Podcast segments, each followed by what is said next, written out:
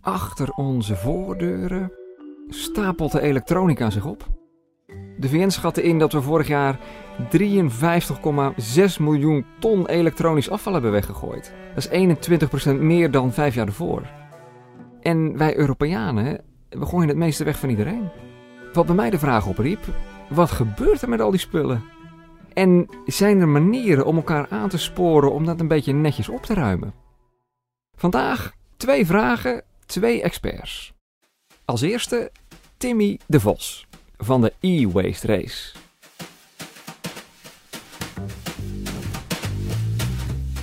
Dit is de Groencast, een podcast van Trouw over mensen die genomineerd zijn voor de Duurzame 100. Ik ben Robin, Robin de Bever. Basisschool De Wilakkers is een van de tien scholen in Eindhoven die meedoet aan de e-waste race. Leerlingen van groep 7 en 8 van de Notenboom verzamelen alle oude apparaten die ze maar kunnen vinden. De grondstoffen die erin zitten, bijvoorbeeld goud, zilver en platinum, die zouden over een paar, een paar honderd jaar of veertig of honderd of weet ik veel wat voor jaar, zouden die misschien op kunnen zijn. Als je nog iets thuis hebt liggen, breng het dan naar de wilde met school in Elburg. Nee, ja, zo dan. Zo. Hey. Ja, zeker. Met jou? Oh, goed, ook. Ja? Timmy de Vos is zo goed in mensen naar de milieustraat sturen dat hij er zijn werk van gemaakt heeft. Het concept dat hij bedacht heeft, de e-waste race, is eh, heel eenvoudig. Basisschoolkinderen van verschillende scholen moeten zoveel mogelijk kapotte apparaten zien los te peuteren bij ouders en ooms en tantes. En de school die het meeste ophaalt, die wint. Eh, Timmy de Vos, welkom. Yes, dankjewel. Voor zover ik weet, eh, moet je elektrisch apparaat gewoon naar de, naar de stort brengen. En dan heb je zo'n container waar de elektrische apparaten in gaan. Is, is het moeilijker dan dat? Nee, als het echt kapot is en je, je kunt er niks anders meer mee, eh, dan is dat eh, de optie. Er zijn ook nog wel een paar andere opties. Hè. Ehm, hele grote elektronica winkels, die moeten ook elektronica innemen. Dus als je hem wil inleveren, kan dat ook bij een grote elektronica winkel. Ja, maar de meest gangbare optie is inderdaad de Milieustraat. Maar dat gebeurt dus lang niet altijd. Het grote deel van het probleem zit hem één in dat eh, mensen spulletjes heel veel thuis laten liggen. Dus dat ze überhaupt niet eh, ingezameld worden en gerecycled worden. Plus, ehm, ja, heel veel mensen weten ook niet eh, hoe belangrijk het is. dat, dat er belangrijke grondstoffen in zitten, maar ook gevaarlijke grondstoffen. Dus wij willen enerzijds het verhaal vertellen over hoe belangrijk het is je elektronica te recyclen. En anderzijds ook echt fysiek een bijdrage leveren door te gaan inzamelen. Nou, dat doen we door tien scholen in een stad of regio tegen elkaar te laten strijden. Dus die doen een wedstrijdje om zoveel mogelijk van dit soort spullen in te zamelen. En de school die dat dan het beste doet, die wint een eh, tof schoolreisje. Bijvoorbeeld naar het Wetenschapsmuseum Nemo of Ontdekfabriek in Eindhoven.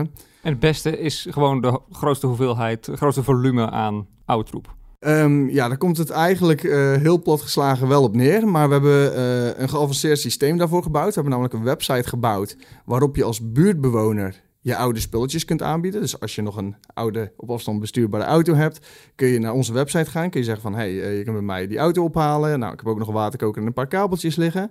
En dan eh, kun je aangeven waar en wanneer het opgehaald kan worden. Dus je geeft je adres in en een tijdstip. En dan zien die kids eh, dat ze het bij jou thuis kunnen ophalen.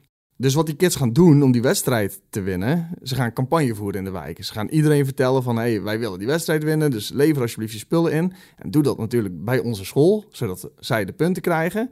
En zo eh, nou, zorgen ze één, dat er heel veel ingezameld wordt. Maar twee ook, dat er andere mensen bereikt worden met het verhaal van, hé, hey, het is super belangrijk om je spulletjes eh, te recyclen, want er zitten giftige spullen in, er zitten spullen in die we her kunnen gebruiken. Ehm, en dat vinden wij heel belangrijk, dat zij dat verhaal ook verder in de wijk gaan rondzingen. Want dat is het hele punt. Evangeliseren. Mensen moeten het wel weten. Vandaar ook de nominatie trouwens voor de Duurzame 100. In 2014 is hij begonnen en sindsdien heeft hij 82 van die races gehouden. En als we zijn eigen tellingen mogen geloven, hebben die leerlingen nu samen bijna anderhalf miljoen apparaten opgehaald. En dat is fijn, want eh, die berg elektronisch afval die blijft maar groeien. En dat heeft eigenlijk eh, drie belangrijke problemen. Eén, eh, daar moeten grondstoffen voor gedolven worden. En die raken op den duur een keer op. En nou, dat delven gebeurt ook bovendien nog eens niet eh, altijd onder even leuke omstandigheden. Nou, de- dan zitten er ook giftige stoffen in. Nou, als je die niet op een verantwoorde manier eh, recycelt, dan, nou, de- de- als het verbrand wordt of het komt ergens op een dumpplek terecht, dan komen er schadelijke stoffen in het milieu. Nou, dat moet je ook niet willen. Uh, kunnen zware metalen zijn, er zit cadmium in batterijen, kwik, PVC, hè, plastic. dat kan op zich geen kwaad. Hè. PVC dat zit bijvoorbeeld om kabels heen om ze te beschermen. Maar op het moment dat je het gaat verbranden komen er schadelijke stoffen in het milieu. En die wil je dus op een verantwoorde manier recyclen. Uh, en je wil dat die, die uh, waardevolle materialen, dat die opnieuw hergebruikt worden, want dan hoef je ze dus niet meer te, te delven. Dat hoor je natuurlijk als oplettende burger eigenlijk wel al een beetje te weten. En dat weet je waarschijnlijk ook wel al. Maar er is dus iets aan die e-waste race, waardoor die boodschap dus ineens wel landt. Die kinderen horen het soms voor het eerst. En op den duur heb je megabergen ook bij die scholen liggen van wat ze hebben ingezameld. Nou, en als er iets is wat het probleem tastbaar maakt, dan is het dat wel. Gewoon met je eigen ogen zien wat er allemaal wel niet in jouw straat of in jouw wijk op te halen valt. Maar je ziet ook dat zij uh, ambassadeurs worden bij hun thuis. En uh, ik ben wel eens op een uh, evenement geweest waar een ouder mij kwam vertellen over de e-waste race. Want ik stond daar met een bepaald project. En nou, zij wist niet dat ik de initiatiefnemer van de e-waste race was. En zij zei, ja, we hebben nog krantenknipsels op de wc hangen van de e-waste race. Want het was, het was echt bijzonder hoeveel, hoeveel spullen we allemaal bij ooms en tantes los kregen. Nou ja, als ik dat soort verhaal hoor, dan, dan ben ik enorm blij dat, dat ik iets in beweging heb gezet en dat het dus blijkbaar bij mensen is blijven hangen. Onderschat niet wat recycling allemaal kan opleveren, zegt Timmy. Wij zijn daar hier in Nederland best wel goed in. Als je kijkt naar een uh, mobieltje of een laptop, dan kunnen ze al snel nou, zo'n 90% van de materialen uh, terugwinnen. En wat is dan het addertje onder het gras? Wordt, gaat dat niet op een schip naar uh, Nicaragua, waar dan allemaal omgesmolten wordt, et cetera? nee, in, in Europa is dat heel goed geregeld. Dus als je spulletjes netjes naar de Milieustraat brengt, dan komt dat ja, in, in de keten van, van recyclers. En in Nederland moeten die ja, aan bepaalde certificeringseisen voldoen waardoor je er uh, vanuit kan gaan dat dat goed gebeurt.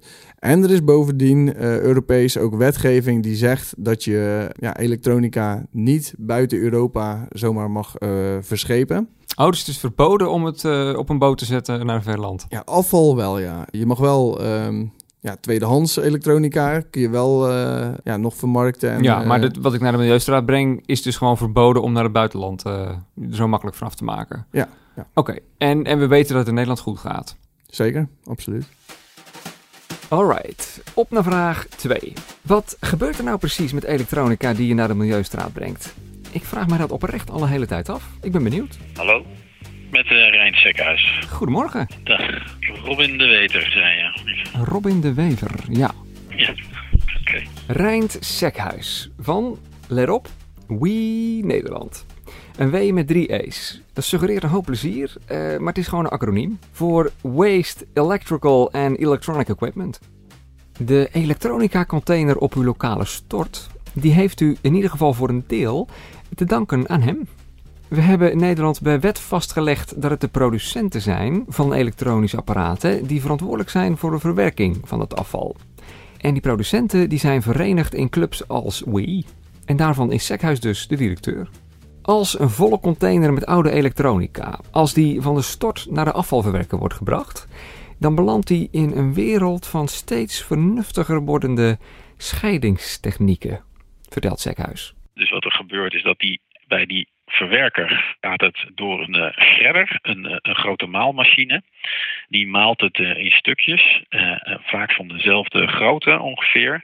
En dan gaat het over een scheidingslijn, een sorteerlijn. En dat zijn allemaal apparaten.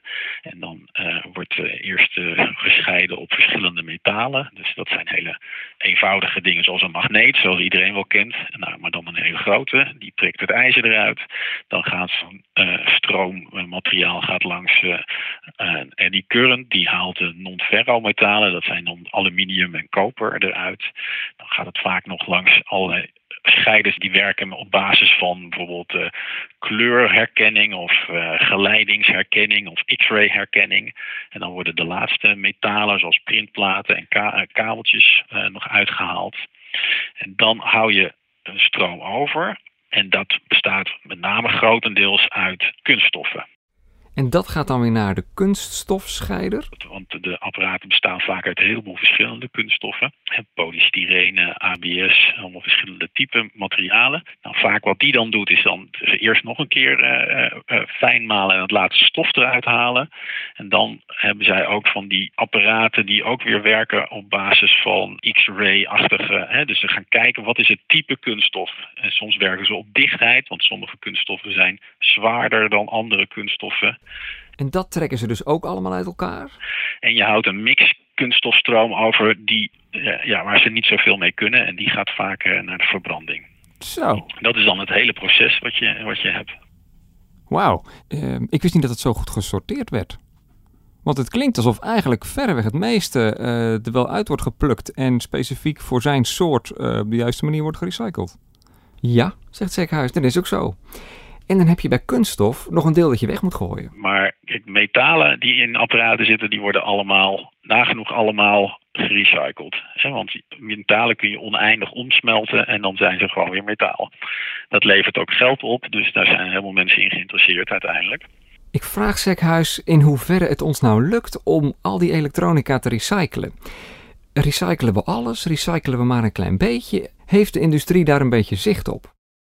Uh, nou zegt hij, het is nogal moeilijk om uit te rekenen hoeveel procent van de verkochte elektronica uiteindelijk weer wordt ingeleverd. Want ja, alle elektronica en al het elektronisch afval, dat zijn nogal vage begrippen. Maar, zegt Zekhuis, kijk naar koelkasten bijvoorbeeld. Daar weten we wel de totale verkoop van. En we weten ook dat die markt verzadigd is. Dat voor ongeveer elke koelkast die er aangekocht wordt, er weer een oude koelkast eh, bij het afval gaat. En wat je dan ziet, is dat maar de helft van de koelkasten aan de milieustraat belandt. Waar gaan die koelkasten en waarschijnlijk ook allerlei andere apparaten heen? Uh, naar de concurrent. Uh, die het dan niet als apparaat verwerkt, maar als oud ijzer behandelt. Naar ijzerboeren dus. Er zijn twee redenen. De eerste reden is dat uh, je wasmachine is deels van metaal gemaakt. Dus die ijzerhandel ja, betaalt jou misschien een paar euro voor dat apparaat.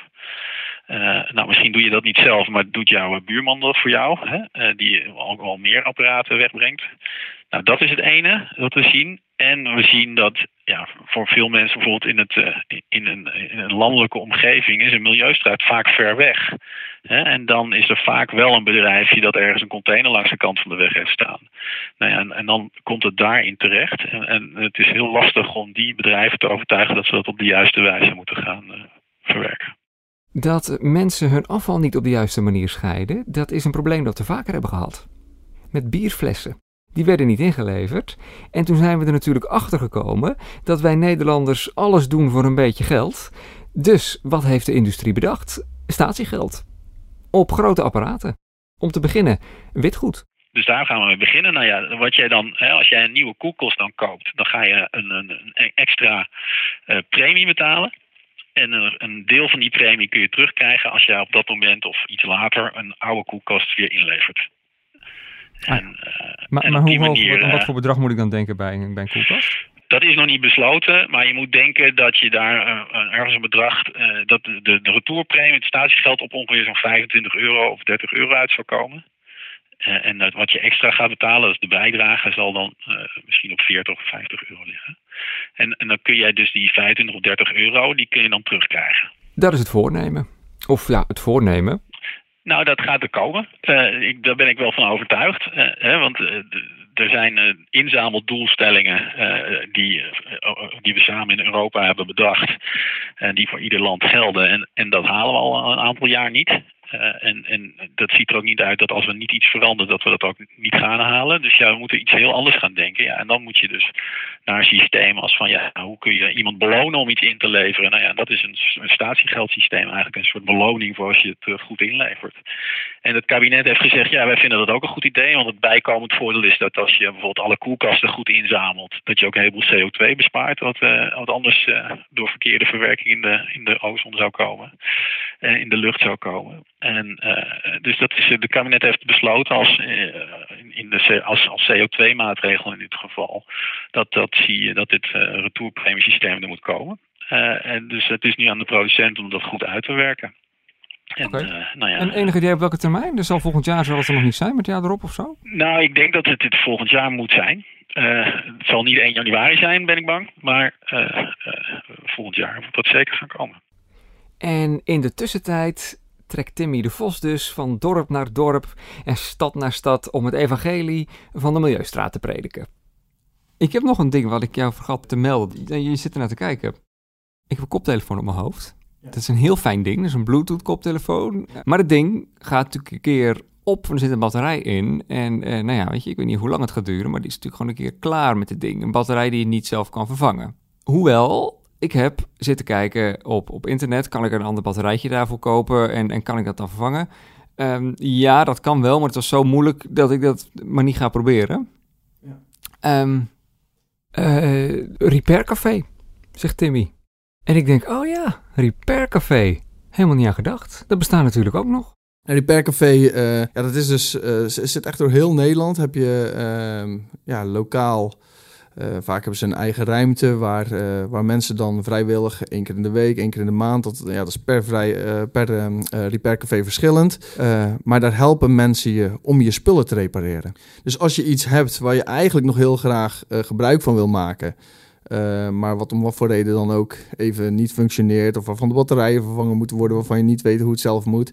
Nou, kijk dan vooral eens of er een repaircafé bij jou in de buurt is. Vaak is het makkelijker om te repareren dan je denkt. En daar, ja, daar zit natuurlijk een groot probleem. Dat mensen denken van ja, het kost te veel moeite. eh, ja.